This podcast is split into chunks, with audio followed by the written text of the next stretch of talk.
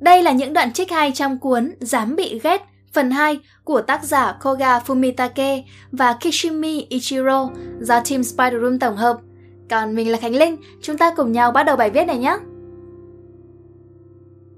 Những người phô trương về nỗi bất hạnh của mình thực ra là đang vin và bất hạnh để thể hiện sự đặc biệt của bản thân, coi nỗi bất hạnh là ưu thế trước người khác. Một khi còn sử dụng nỗi bất hạnh của mình làm vũ khí để trở nên đặc biệt, thì người đó sẽ mãi cần nỗi bất hạnh. Lúc trước cậu đã nói, tôi không thể thực lòng mừng hạnh phúc của người khác. Đó là vì cậu xem xét mối quan hệ với người khác dưới góc độ cạnh tranh, coi hạnh phúc của người khác là thất bại của mình, nên không thể mừng cho họ.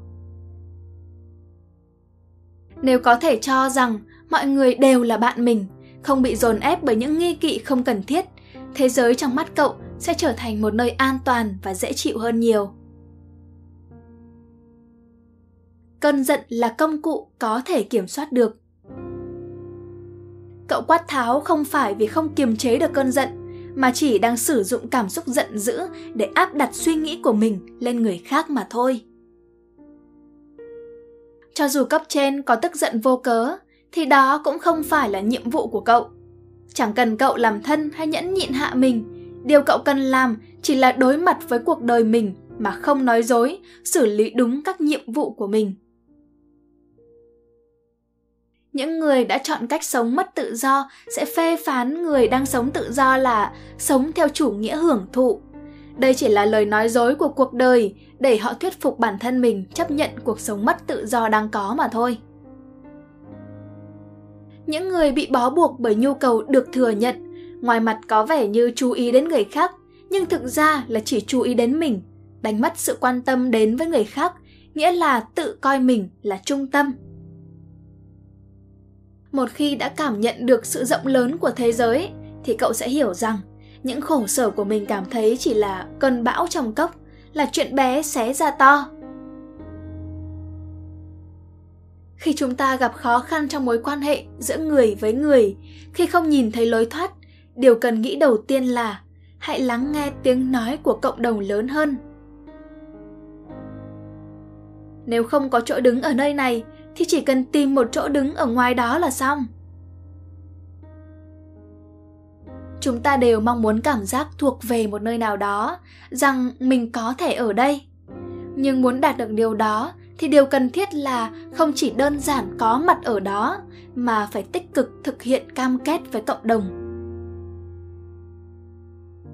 Phải nghĩ mình có thể mang lại điều gì cho người này, chứ không phải người này có thể làm gì cho mình. Đó mới là cam kết với cộng đồng. Nếu là thứ quan hệ chỉ cần cậu phản đối là đổ vỡ, thì ngay từ đầu đã không cần quan hệ đó sống mà chỉ sợ các mối quan hệ đổ vỡ là cách sống mất tự do, sống vì người khác. Trong hành vi khen ngợi, bao hàm ý, đánh giá của người có năng lực dành cho người không có năng lực. Do đó, được khen sẽ khiến con người dần hình thành niềm tin mình không có năng lực.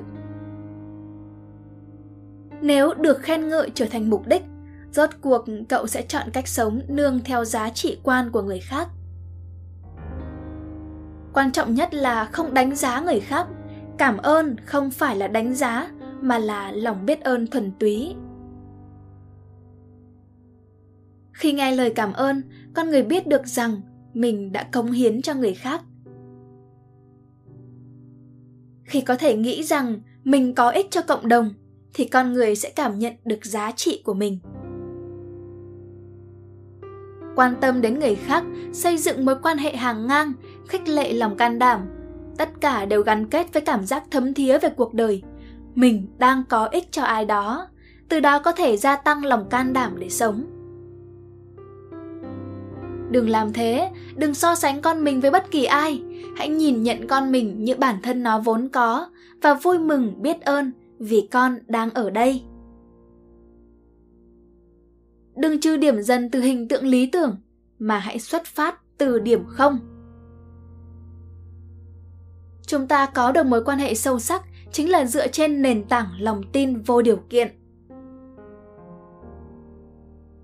Mối quan hệ hời hợt thì nỗi đau khi tan vỡ cũng không lớn.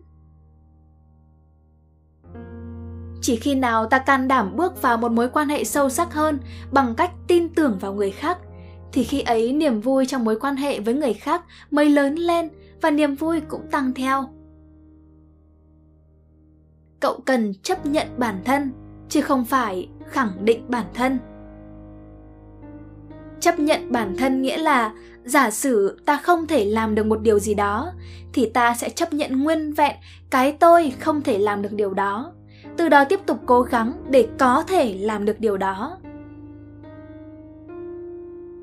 Người quyết định cuộc sống của cậu chính là bản thân cậu đang sống ngay tại đây vào lúc này. Thế giới không phải là nơi ai đó thay đổi cho tôi mà chỉ có thể thay đổi do tôi nếu các bạn quan tâm chúng mình có để link mua sách trong phần mô tả nhé hy vọng rằng các bạn sẽ thích video lần này đừng quên nhấn like và ấn subscribe để ủng hộ chúng mình nếu các bạn cũng thích những nội dung như trên, hãy đăng nhập vào website của nhà nhện là spiderroom.com để tìm đọc thêm nhé. Và mình là Khánh Linh. Bye!